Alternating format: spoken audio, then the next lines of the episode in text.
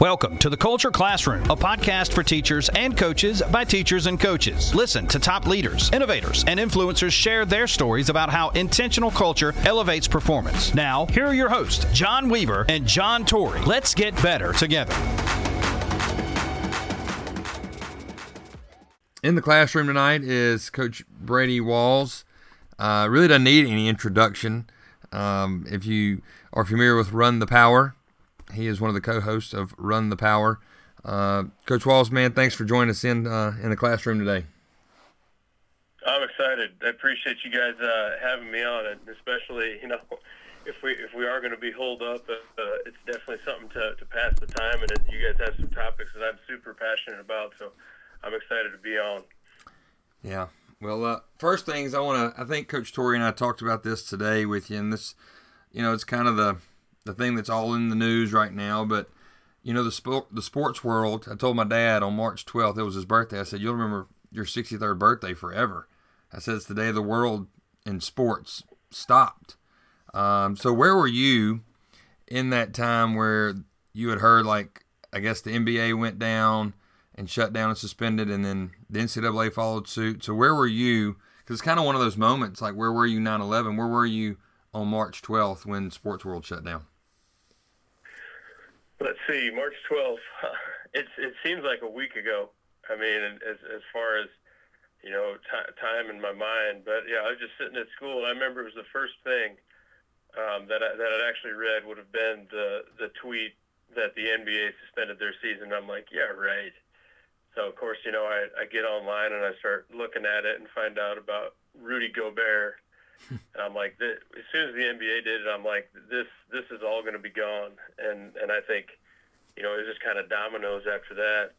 Um, is is kind of a funny story. I mean, my my parents they go to to spring training every single year, so you know, usually they don't call during the day, but they were uh, en route, so they they called. It was during my plan. They're like, yeah, we're in Garden City, Kansas, and we're turning around. And I'm like, really? They're like, yeah, we're not going. I go, if the NBA's done, you know, I, there's no way that they're going to do spring training. So they ended up being right, of course, and, and turn her all around. But I mean, it was it was literally like surreal for me. And then you know, after after that, you're kind of sitting there. You know, how how's it going to affect high school sports? You know, we're in the middle of the the high school basketball tournament here in Iowa.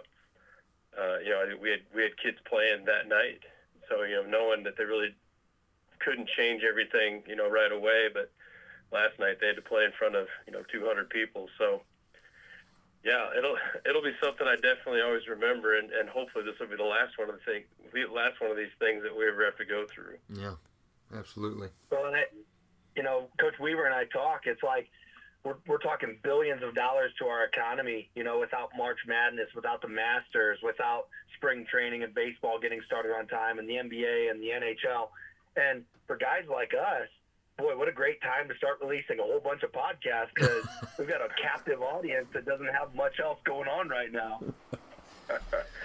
there's no doubt about that. I think there's there's probably all kinds of new uh, podcast subscribers and and guys checking things out. I know now everybody's kind of doing the, the mad rush to do the online clinics. I mean, I bet you know our our inbox has been flooded because we've done you know three online summits and guys are just asking us, hey, you know, how how could we do one of these things online? And you know, Glazier's gone completely online, so it, it it's definitely been good. I think for you know the social media and the and the tech business, I would think. But like you said, I mean, what what a massive hit to to the economy, and and that's to me that's the other thing. I mean, you know, people forget. You know, granted, yeah, health is is important, but I mean, thinking of all the people's jobs who are going to be affected you know, their livelihood. I, just think it, it's such a, a bad deal. But at the same time, I mean, I, I don't think this would be going on if, if there wasn't some research behind it, obviously. And I think you kind of have to trust the uh, the authorities that be, even though you know it, it might seem like we're jumping the gun a little bit.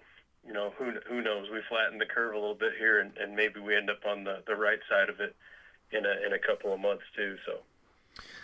Yeah, I was I was thinking about and the, the biggest thing for me was the I guess the knee jerk reaction I guess by the NCAA to pull understood the basketball with March Madness and the in the conference tournaments understood that, but then to to pull the rug, I guess with with baseball and softball, at least a you know a question mark with me of where like why would we go that far um, removed? But you know, people know a lot more than we do, and they get a lot of more information than we do. So I leave it up to them. But uh, it was just one of those things that was it was crazy to me. Like when the NBA went down, I was like, all right, I, I get this, and they stopped the game, and then a game was about to tip off, and they postponed or canceled that game, and then you see the NCAA follow suit and all that stuff. It's just one of those those surreal times. Like, is this really happening? And then I thought, what's ESPN going to talk about?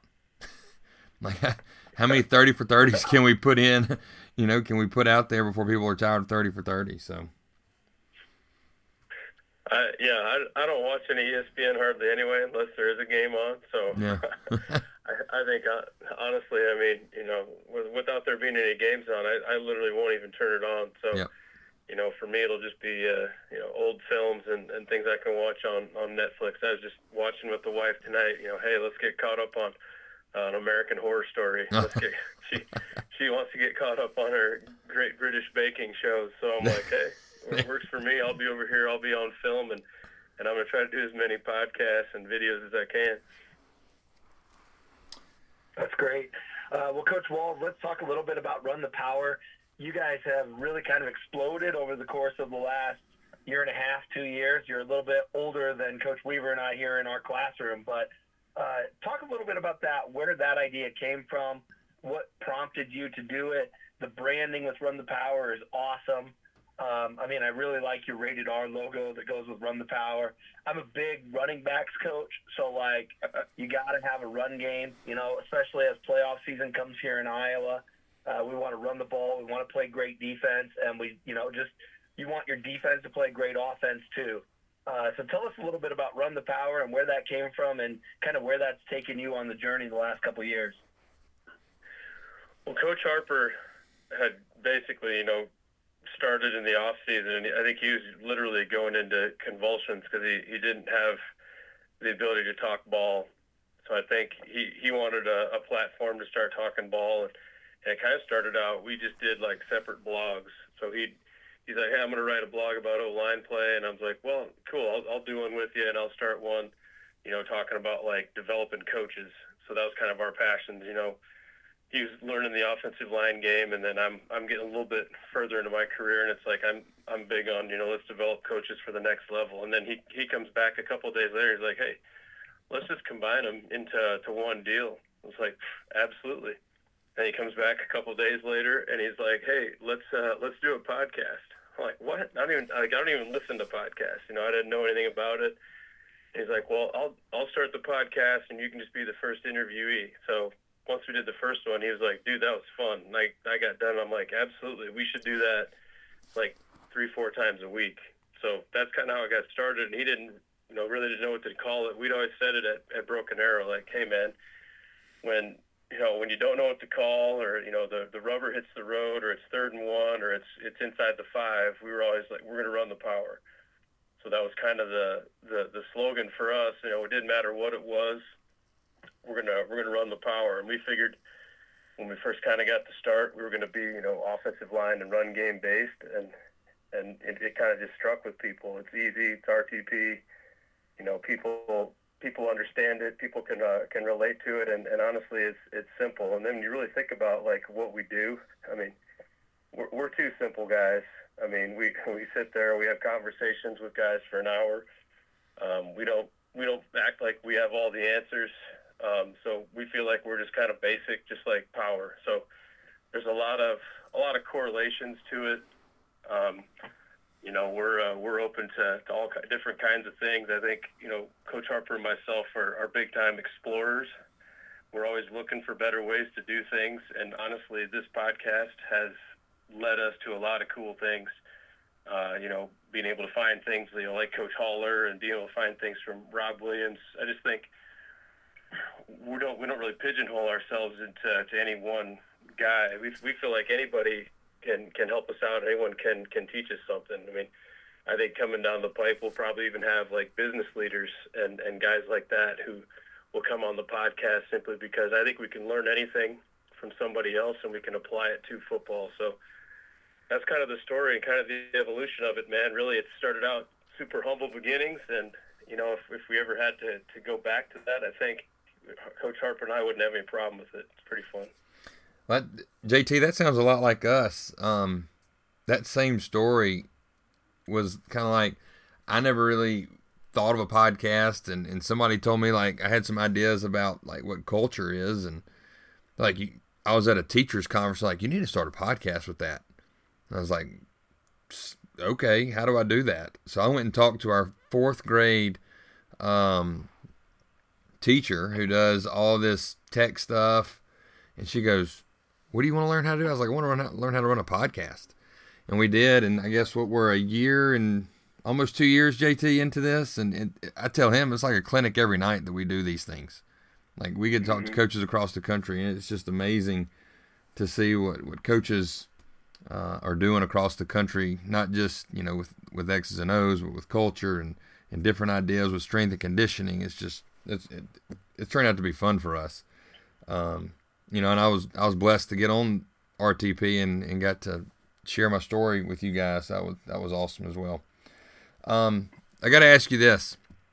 You know, we just talked about run the power, but what is your favorite type of offense as we go forward? Like you see big trends in football to where late in the 2000 like in 2000 Delta State was big with double wing and um, mid midline veer uh, all that uh, with the double wing and then you see the spread offense taking craze what where do you see trends in football going and then I got a second follow-up question with the speed aspect with you um, doing stuff with feed the cats but first like your favorite type of offense that you see going to and the one you like to run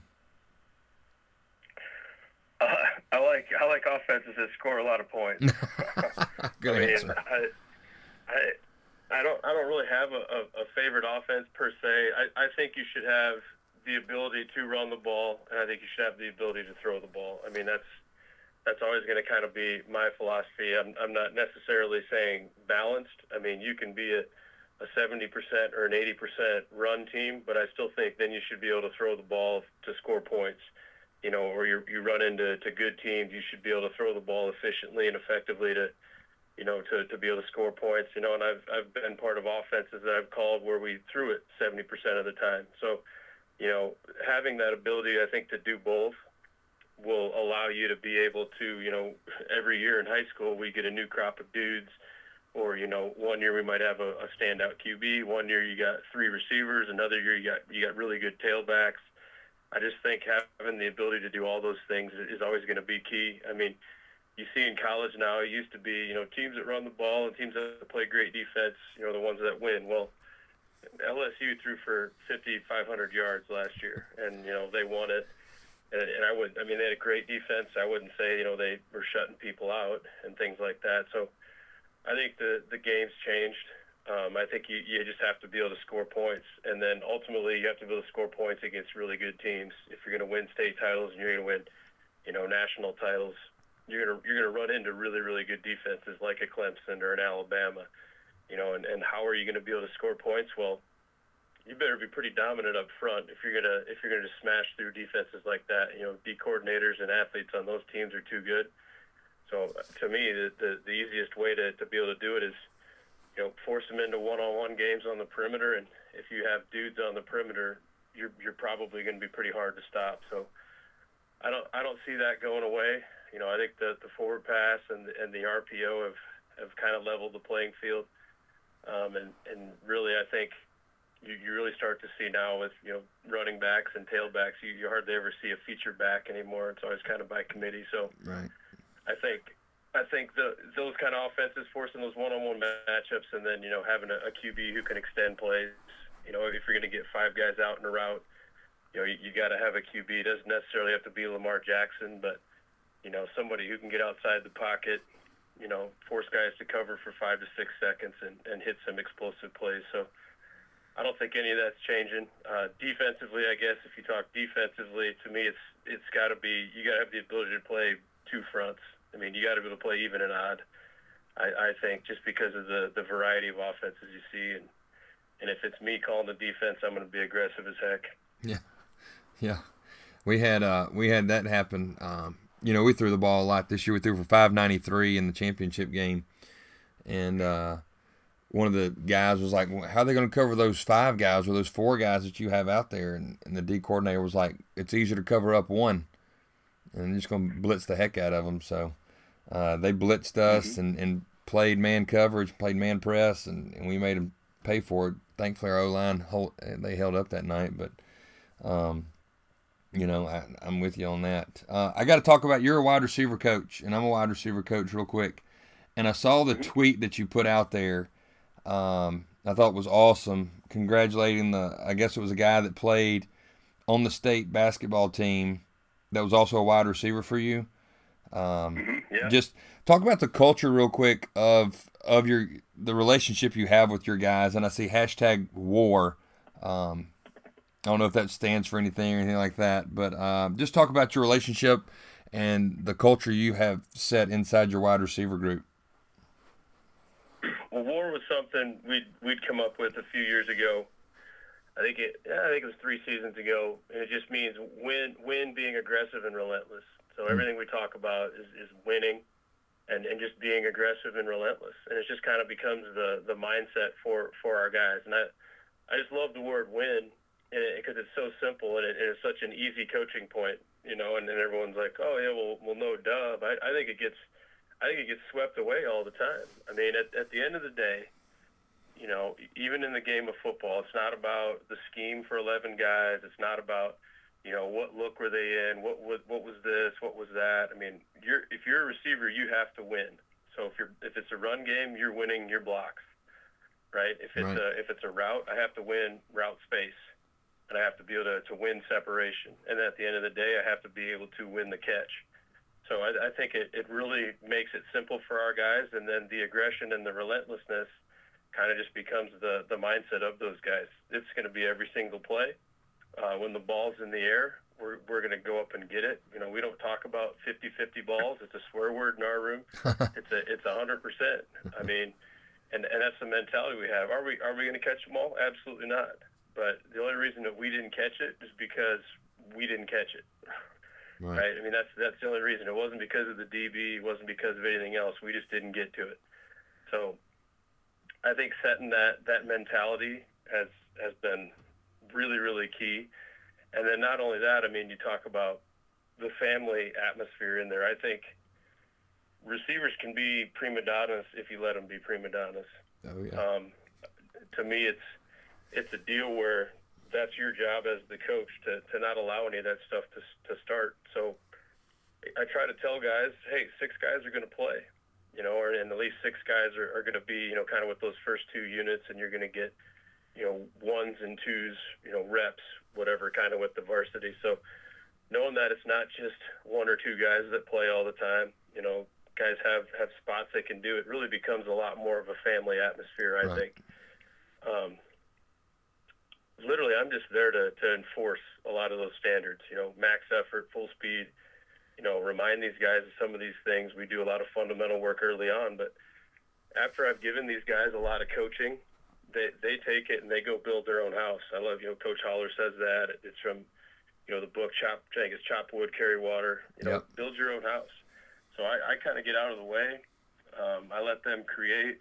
Um, I let them coach each other, and you see it a lot. I mean, you, we talk about learning in the in the classroom. You know, hey, if you can teach things, if you can coach things, you're probably going to be an expert in that field. So I think when kids learn how to learn and understand that it's it's okay and understand you know that that coach is going to back me up on that stuff they they start to help each other out so it becomes a lot more of a family and a brotherhood and honestly we don't have any of those issues of guys hey i'm not getting the ball hey i, I didn't get my stats it's all about just what's the first w we talk about it's all about winning so our guys take a lot of pride in that um, as far as my relationship with them they, I think they know that I'll do anything for those guys. You know, I'll I'll back them up in practice.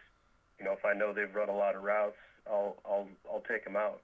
You know, and, and if you know someone wants to give them some flack, I'll take the flack. Um, right. Anytime those guys need recommendations, anytime they need help with the teacher, help with homework, you know, they they got it. You know, helping their personal lives, girlfriends, whatever, they know they got it. But at the same time, I'm not the guy that's like the point of authority in their life, because I think when they see as just another, you know, authority figure and rule maker, it's going to be a lot of problems. So to me, it's it's I support you guys. I'm here to, to make sure you guys hold yourself to that standard. But honestly, now it's to the point where they hold themselves to that standard. It, it kind of just runs itself. I'm literally like the the manager. yeah. That's a it's a great place to be, Coach Walls. And uh, you know, I teach chop wood, carry water in my class of seventh graders, and I know there's criticism out there like, oh, can seventh graders really handle it? But I worry about if you don't give them that content, I wonder if they're ever going to get it again in their life from somebody else. And every year that I've taught this book with the study guide and all the classroom discussions that go with it, and it's loosely tied to state standards, but it always comes back to chapter two. That year in and year out is the kids' favorite, where it's you're building your own house. And so the more you can reinforce those values and the fundamentals and living by your principles and not your feelings, I mean, that's going to be so powerful for them uh, or four for 40, you know, like four, you're, you're doing it for four years for the next 40 years. So you're setting them up for adulthood by teaching them that lesson right now. Um, yeah. I, us, I, oh, I agree, man. I'm like, I, you're, you're fine. I, I just think when you talk about seventh graders, you know, every, the, the gripe you hear all the time is like, you know, as I teach seventh grade now too, it's the first time I ever have and you, would hear the gripe like, man, they're just they're not responsible, they're not mature, they can't handle this, they can't handle that, and I'm like, I don't, I, I take that label completely off. It's like if we want these kids to learn how to be responsible, we gotta we gotta relinquish some of the control, and I, I think you gotta let them go make mistakes, you know, and let them mess up, and then it's a ch- it, then it's a check. Hey, let's have a talk here. Let's talk about this. You know, that's the only way to learn. You know, I, I, I feel like when we, we do everything for them, you know, you build the house for them, they're not going to appreciate as much. And, and all of a sudden now you put the onus back on them and that responsibility. And then, yeah, knowing they're going to mess up and you, you help them fix it, you show them a better way to do some of those things, it carries itself forward. And I tell you what, the seventh graders can do it. You know, there's, there's no doubt in my mind they can do it. I've seen it in my own two eyes. Yeah, you know, I tell people all the time that we're in the second chance business. I mean, that's what I do as a seventh grade teacher. You know they're going to mess up. You know they're not going to get it right the first couple times. For some of the stubborn kids, it might take three quarters of the year. But, you know, it's about second chances. It's about still having a 12, 13, 14-year-old kid who's impressionable and then showing them what they're not getting anywhere else in their life. So I think that chop wood carry water, I think that's really valuable for young people to understand. Uh, tell us real quick about what do you do for kids? So I've got I've, I've got a kid right now that's sticking out my mind, and I've got a great relationship with him, but he's really disconnected himself from the rest of the team and the rest of the coaching staff. Uh, so at least I'm still there for a lifeline for him, but I really worry when it comes down to like our coaching staff with United Front, with our with our message we want to tell our team, is like he's really going to kind of be on the ends of that, and and it's ultimately going to come back to our relationship, his relationship with me uh, where again, my job is to support what, what we decide collectively as a group. What do you do to help keep those kids building their house in the right direction? Do you have any of that right now in your wide receiver group or um, within that war culture? Do you have any people that are resistors or not quite buying in? I think there's always going to be guys that are that are kind of on the outside, and I think it's it's my job to kind of figure out, you know, maybe what what button it is you know, do they do they not have the confidence? Is there is there something else that's taken away from it? You know, for me to sit there and think that, you know, football is priority, you know, I would say even five for some of these kids. That's that's probably going to be pretty unrealistic. So I think sometimes it's just having the conversation with them. It's like, hey, I I know maybe you're going through some rough stuff. I know maybe you don't have the confidence. Maybe you don't think it's, you know, the the playing time or, or whatever it might be. But just letting letting that kid know that that he still has worth to the team. You know, hey, the the guys like having you around. You know, you've got buddies on the team. I love working with you. I think just letting them know that that's the most important thing instead of being, you know, a contributor and being there every single day in the weight room and what are your numbers and what is your speed stuff. I just think, hey man, you you being around, you're you're a joy to be around.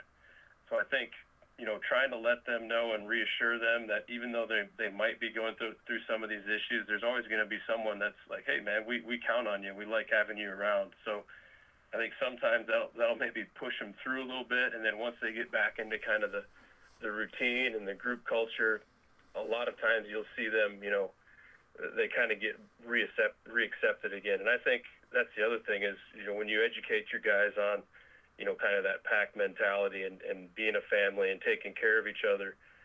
I think it, it becomes second nature. I mean, we've we've had a couple of kids who've been out, you know, a long time with sickness, and we and we haven't been able to, to you know see them for a while. So a, a couple of our guys will just kind of take it upon themselves. Like, hey man, we're throwing this weekend. Oh, I'm still sick, and they'll take food to those guys, or they'll go see those guys. So we're lucky enough to you know have maybe a couple of guys that we can kind of call on as well. Like, hey, I think Jimmy's I think Jimmy's kind of on the fringe right now.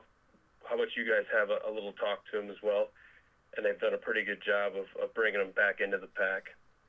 Yeah, I think that's important too because we've had a had a bunch of coaches, you know, with what we do with our our microculture, the ARB, and a lot of coaches like, well, does every team have to have that? Do you have to be a head coach to have that kind of niche? And I, and I think the more we go into high school athletics or even middle school athletics, like identifying that unit, um, that pack mentality, as you said, to kind of hey you you're responsible for these 14 guys and like the quarterbacks or have their quarterback coach in this unit and the O line, you know, that's a whole deal in itself with the offensive line. They have to they have to definitely be on the same page with with um, with what they do.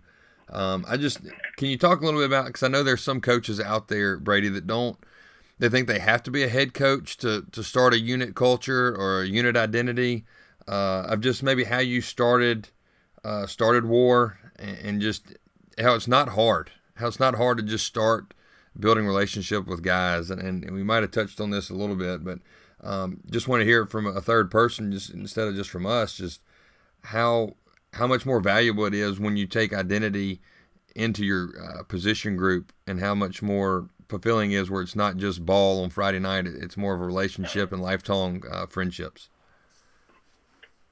Yeah I think I I, I, brand, I like to, to brand it you know I, I like to, to celebrate it and, and put it out there.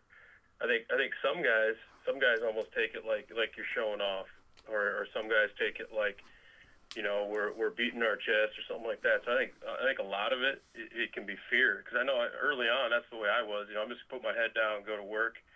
But at, at the same time, I think you know kid, kids like to be recognized for that. So using you know Twitter and, and some of those things, and I I think again when you when you have that identity and there's something that unifies it, the, the language is all the same.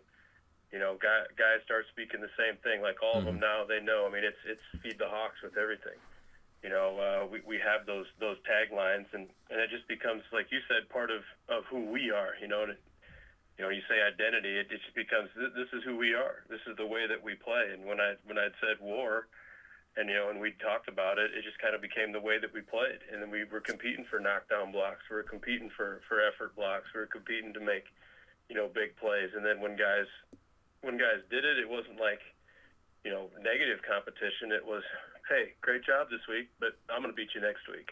Yeah. You know, and I think, I think you have to have a group mentality. Otherwise, it's going to be a bunch of of individuals, and, and it's going to be a problem. You know, there's there's going to be that that unhealthy competition.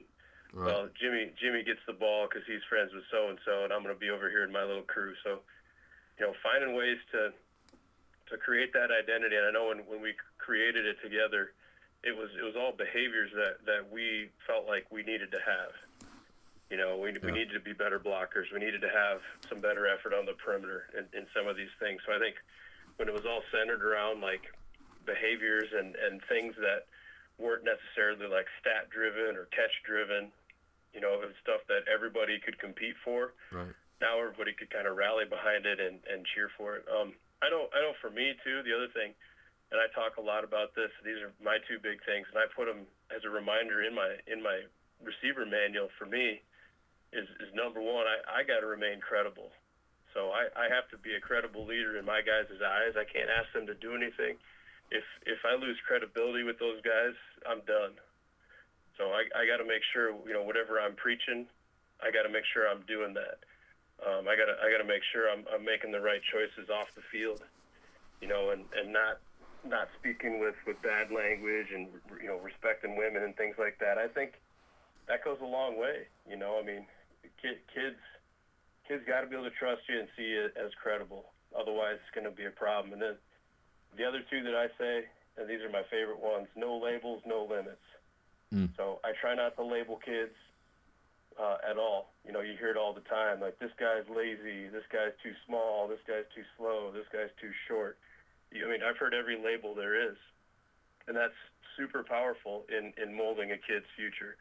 You know, if you you instantly put a label on, or, or a coaching staff or a coaching staff member puts that label on them, and you play along with it, you're you're not doing that kid any justice. So, I try not to use any labels as best I can and then the other one's no limits. I don't put any limits on those kids. Hey, hey, we did this. Let's let's let's go to the next level.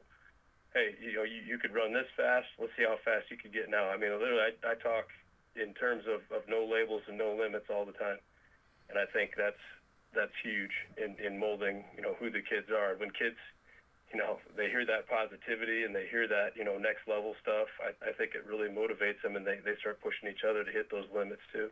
Yeah, that's fantastic. Yeah, yeah. Your label is really like a ceiling. So when you hold people to a label or you adhere the label to whatever, you know, a can, for example, I mean, you're really defining what that is, and then there's a ceiling, and there's no getting past it. You know, like my can of carrots in my cupboard right now is carrots. I'm not going to open it up and find corn. You know. So mm-hmm. I think that's a really powerful message, especially you know at the middle school level again, or dealing with emerging leaders. And to speak to that, what do you guys do for development? How do you get kids excited to play, you know, to see value in special teams? How do you get kids to to develop in feeder programs like your JV or the freshman level? What are some things that you do to build that culture there? Our freshman coaches, and we've had them on on RTP, and and it was like one of our top five best uh, podcasts. I mean, in one day, I mean, they they did a phenomenal job. Our freshman guys there's three coaches. You know, they're coaching 50, 60 kids between the three of them, both sides of the ball, and I think they've they've lost one game in three years. And uh, you know, the, the biggest thing is they get more kids out for football. So I think you know, my my biggest thing, and I talk about again, you know, is we want to we want to be a program that attracts athletes. So I think they do a phenomenal job of attracting kids to the program and then hopefully making that experience fun. You know, hey, when you win, it's fun. You know, a lot of guys play, it's fun. So I think that's one way to do it. You know, we're not we're not beating them down. Um, as far as special teams, we, we have we do the helmet stickers. Uh, I think it's it's phenomenal. Every single unit has, you know, I, I believe it's two benchmarks so, you know, any any unit, if you're on a bunch of those, you get more helmet stickers. Um, we have a special teams player of the week. Um, we, we have JV players of the week that we, we recognize all the time. Um, I think we do we do a phenomenal job of, of not only you know recognizing those guys, but then we, we coach all those guys. Um, our freshmen are with us all summer and our, our freshman coaches will actually say this is one of the reasons why we, we've kind of taken it to another level because they lift with the varsity kids. They're seeing the good examples. So they're in the, the same weight room, and then not only that, they're getting coached by the quote varsity coaches. So I think they, they see the importance of it. Um, I try to do things too when, especially when you're dealing with younger guys. You know, when we're talking about speed, I, I try to have you know not only you know your top top ten or your top five, fastest guys, I try to put like your freshmen in there too. When we're talking about, you know, some of the guys that might not be your top line guys. Hey, this guy's gotten this much faster. So finding ways to, you know, to really acknowledge the the effort that those those guys give, and and honestly, I mean, you know, getting guys to play special teams and getting guys to, to play JV really hasn't been much of a problem simply because I think the, the trickle down of the culture and then winning and, and having a good time and having fun has, has really started to take hold. Well, Brady, you've you've mentioned something that's intrigued me over the past probably two months about diving into. Uh, you've been saying it. Uh, you said it, I think three times already. Is feed the hawks, and that comes from uh, the program called Feed the Cats. and uh, mm-hmm. I'm excited to talk about this part with you uh, a lot because the record, rank, publish, and, and what you were just talking about with special teams and how you celebrate those guys, and there's a benchmark that they have to reach. Um, talk about your journey into Feed the Cats and what it's done for you guys, uh, not just in uh, football, but also in track, uh, of how it's maybe leveled y'all up to a, to a different level on how you're competing, how your guys are competing in practice, uh, and what they do in track meets versus you know what they do on Friday nights for you on football. Well, Coach Holler obviously was the the guy that you know had kind of put all this stuff together. I know he's been doing it for for a long time. Um, when we had him on the podcast, and there there was a, a, a bunch of coaches that again had said, "Hey, you got to get Coach Holler on. You got to get Coach Holler on." And he'd never done a podcast before, so we were the first ones that had him. And like I said, I'd never heard of him. um, and I and what I what I found out while while we're sitting there, I'm I'm I'm just sitting there taking notes, and I'm I'm nodding every single time, like, "Yep, I agree with that. Yep, that makes sense. Yep, that makes sense. Yep, I agree with that." And and he was almost like, I think he was like weirded out. He's like, "Hey, you know, you." I'm on your guys' podcast. You don't have to agree with everything I say. Like usually when I talk to guys, like I get into some sort of argument, and I'm like, I'm like Tony, I'm I'm I'm dead serious when I say this. He's like, I agree with everything you're saying. I mean, way back when, when I was coaching in South Dakota, we'd kind of done a lot of these things, and we'd stumbled upon it on our own. Um, and then when I went to, to Oklahoma, I mean, it was it was like it was like going up Hamburger Hill for some of those kids. I mean, it was nuts. So I mean, I kind of I kind of had gotten away from it and then and come back, but now, you know, listening to him and seeing how it makes sense, and then not only that, trying it and doing it with our kids, and then seeing the the effects that it's had, like 100% sold. So I think, you know, n- number one for for me again, attract athletes. If you want to get your best athletes out, like track can't suck. Yeah. You know, football can't suck. You know, that's that's the thing. You know, if I want to get my best receivers out, my basketball players my, my fast kids, if the football practice is three hours long and they're basically running mileage and they're not getting faster, that, that's not attracting cats. It's not attracting athletes.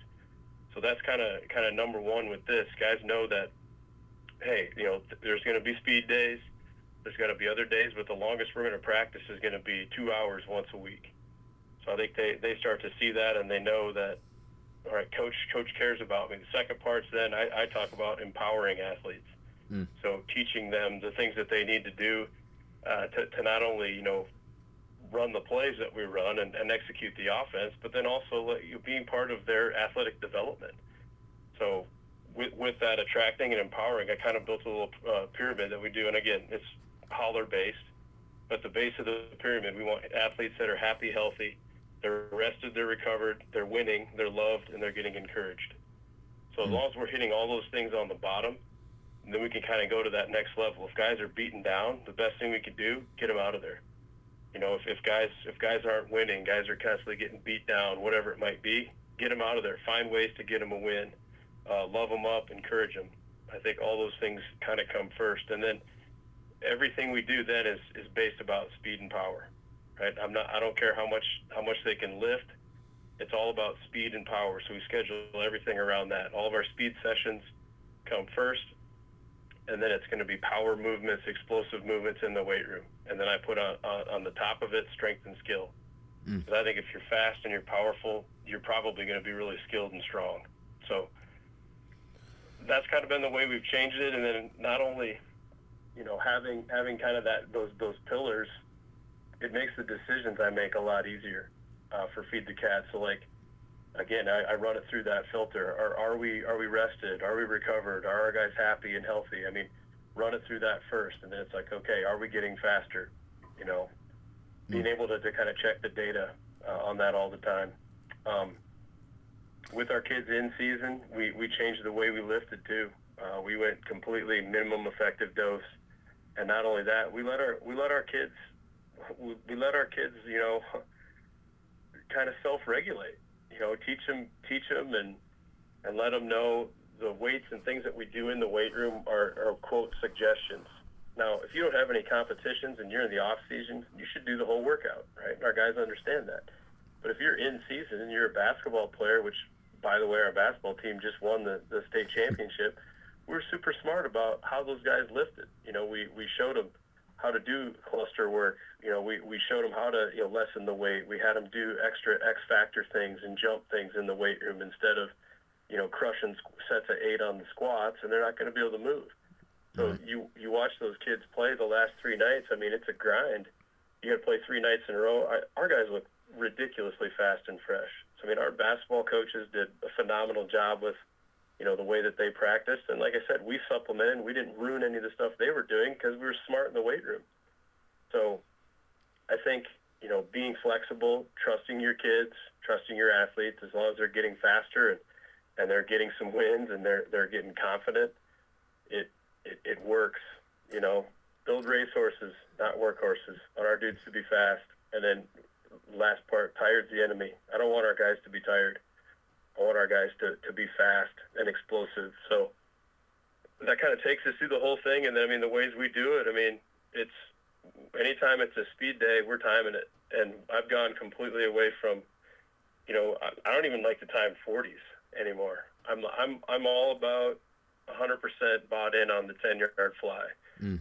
I've read, I've read a bunch of articles on it, and they're even saying, I mean, if you, if you increase max speed, so being able to, to see what their times are in, in the 10 yard fly, and again, I think the 10 yard fly is, is the most accurate because it's a, you know, shorter distance, make sure they have a long enough run in. I mean, the kids are going to end up running about a 30 to a 40 yard run anyway, but the 10 yard fly, telling you that, that max speed, you know, not only does it raise their max speed, it raises the floor. So when they get tired, they're they're still going to be faster. Um, and they've even done the, the studies that yeah, if your 10 yard fly gets faster, you'll be faster in the 40. Your start gets faster automatically. So to me, it's like most bang for your buck. I'm like, well, if that's the truth, and I'm talking about minimum effective dose, if I can focus on the 10 yard fly, there it is. Why why would I focus on other things? So with our speed and power athletes, that's that's all we focus on. So our guys are, are worried about the stopwatch. They all know their 10 yard fly times and they know how many miles per hour they can run. So wow. we, we're timing that two times a week. And then all the rest of the stuff we do with X factors, we do a ton of wickets because I think so many kids struggle with, with full speed mechanics. And then it's all just, you know, jump, catch, mobility, anything we can think of on those days. And the longest we'll practice for again is an hour. And the only reason we go an hour is because we have 90 kids.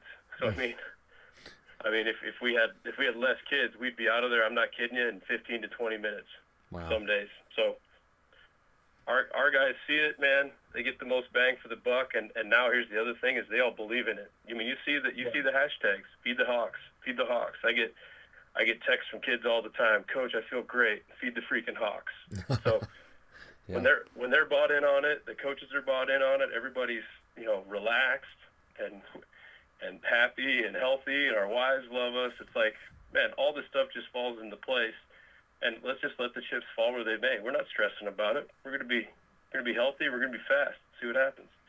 Yeah, and that's such the name of the game now, and you see not just in high school football, but in college and now also I guess in the NFL is speed kills, and uh, the, yeah. normally the fastest team is the one that's uh, going to be the most successful. And I think a lot of time too, you, you brought up a great point. You know, reduces injury. Think about the times, and I and I went yep. back when you were talking about this. Uh, I went back to my high school days when we would grind for two hours and 45 minutes, and then we'd have to run sprints afterwards. And I was like, what are we doing? Like, why am I running to get in shape? But they want us to play fast. So, you know, there's there's a lot of truth to that. And, you know, I've, I was messing with uh, Tori. I was like, I, I came up with, you had Feed the Hawks and um, you know we've won the state track championship this past year, and, and I said, you know what, we're going to feed the Pats. So we're going to feed the Pats, and and uh, I'm still diving into a lot of um, Coach Holler stuff, and uh, going to continue to communicate with you on stuff on, on how to make my guys faster and, and more efficient. Well, I just, I mean, I love I love Coach Holler because I'll I'll send him a text every now and again, you know, and it's you know, asking him for for a workout or something like that. And he's like, "Hey, just do a speed day." You know, I mean, he, he he is the ultimate in you know essentialism. It, he he doesn't know what my athletes need. You know, he he hasn't been there all the time. It's to me having having that that filter to make decisions. You know, is this going to keep us happy, health, and healthy and fresh? Is this going to make us faster? I think being able to ask those questions really leads you to do the things that you need to do, and that's uh, another thing I've, I've run through. I run through that filter, and then if, if I'm I got to be excited about it. If I if I can't rate it a nine or a ten, and I, I can't be excited about what we're going to do, why would we do it? Because yeah. I mean, I, I got to be able to coach it. I got to get kids juiced. You know, they got to be ready to rock and roll for it, but they're going to follow my lead. Right. So if, if I can't, if I'm just like, uh, you know, I'll, I'll rate it about a five. Why am I doing it? So to me, it's it's either a nine or a ten or it's a zero. And again, I got I got that from the the book Essentialism, and Holler had told me he goes, this book will change your life. And I'm not I'm not kidding you, it has.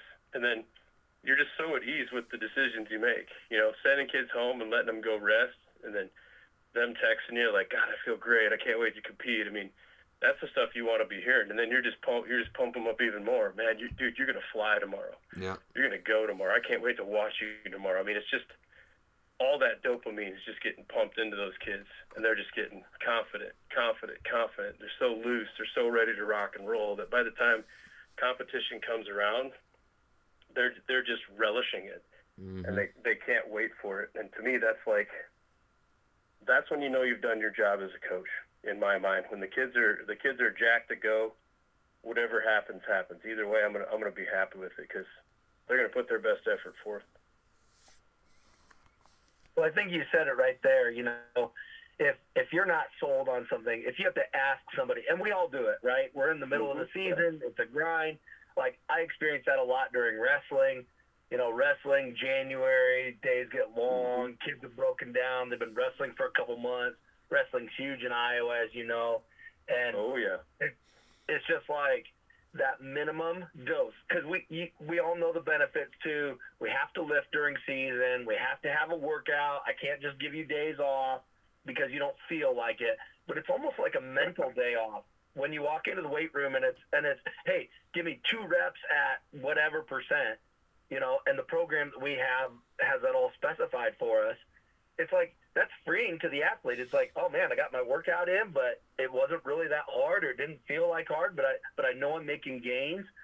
And you know, from a coaching perspective, there's a lot of days where I walk in the wrestling room and it's like, oh, oh gosh, what are we gonna what am I gonna do now? Like what I gotta have practice, what am I gonna do? And really that's a feed the cats day for you, you know? So like if if Coach Holler says, Well, just go speed, I mean, that's the answer you're looking for. You don't want it because there's nine million other things rolling around in the back of your head. But how mentally freeing is that to just be able to go back to that and say, Yep, this is what we stand for, this is what we do, and this is how we do it hundred percent, man. It makes it makes every decision make sense. Again, I mean, pri- prioritize speed, prioritize health. You know, how, how are the guys feeling? And to me, that that's like the questions I ask our guys all the time. They probably get tired of it. Hey, how you feeling? Hey, how you feeling? You doing all right? Hey, how you feeling? I mean, that's literally all I do walking around the weight room, just giving them fist bumps, man. Hey, how you feeling, Coach? I feel great. Coach, uh, Coach, I'm a little sore here. Well, hey, let's change up, you know, this part of the routine you know, hey, why are you sore? What, what's your what's your sleep patterns look like? How you been recovering? Well, you know, I had to work all weekend at Hy-Vee. I was on my, I was on my feet all week. Hey, hey, let's chop this down. Let's go about half this. Don't worry about it. Let's cluster it. And again, that builds credibility. Because again, what what am I doing? I care more about the kid than I do the program. Does, is, is the program going to fall apart because one kid didn't do eight reps on squat?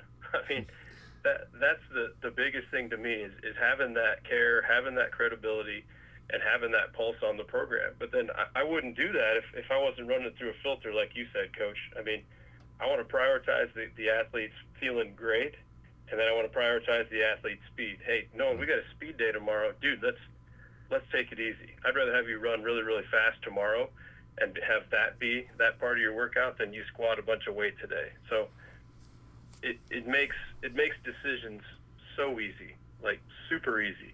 Yeah. And uh, and at the end of the day, when you're you're seeing the results and you can just you can just sit at peace because you know I I know that that me you know putting together a workout and that kid doing a workout honestly at the end of the day is is that what's going to make or break how well that kid participates? No, and there's no way to know. So I mean, it, even if the kid goes out and, and wins the the 100 meter dash, it really had nothing to do with what my workout was. You know, it probably has a lot more to do with how that kid feels and, and how he's he's prepared himself. So I've really just kind of come to that piece, and it and it feels great just knowing, hey man, enjoy the journey. Let's see what happens. We got the we got the thoroughbreds to the race, and they all feel great. So let's see what happens. Well, then then you got those kids that are on the fence that aren't sure. You know, I think about sophomores because sophomore year is really hard in athletics. A lot of sophomores are being asked to contribute in some way to a varsity level. Uh, you're not really freshmen anymore. There's a talent gap there. Your body's still growing and maturing. And so you get anybody in there who's not really on the same page or doesn't want to be there, and all of a sudden, that totally changes the burden, right? Like they got if, if mm-hmm. football is number eight on your priority list of things that you got to get through in your day, all of a sudden, if you've got to feed the cats practice, you can get through that day.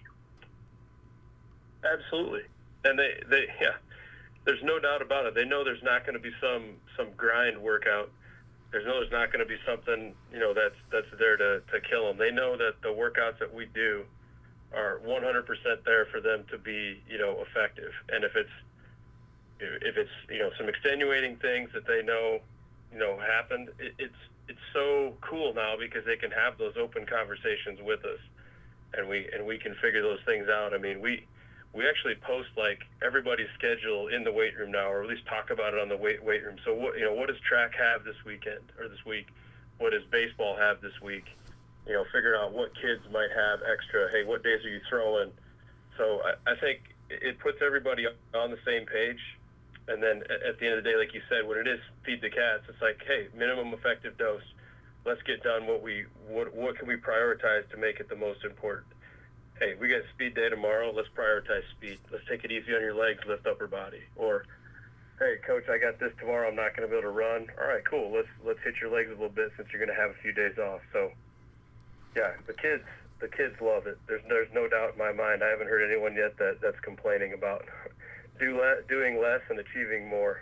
Yeah, that's a big deal, you know. And I think what you said too, Brady, was the the credibility part of it uh, of letting those guys know that you care more about them and hey, who you are as an athlete and what you do inside of our program matters, not sacrificing. Oh, you have to do all eight reps of this squat and make sure that you do these, and if you don't, you're failing the team. That's that's old school thinking, um, just like you said.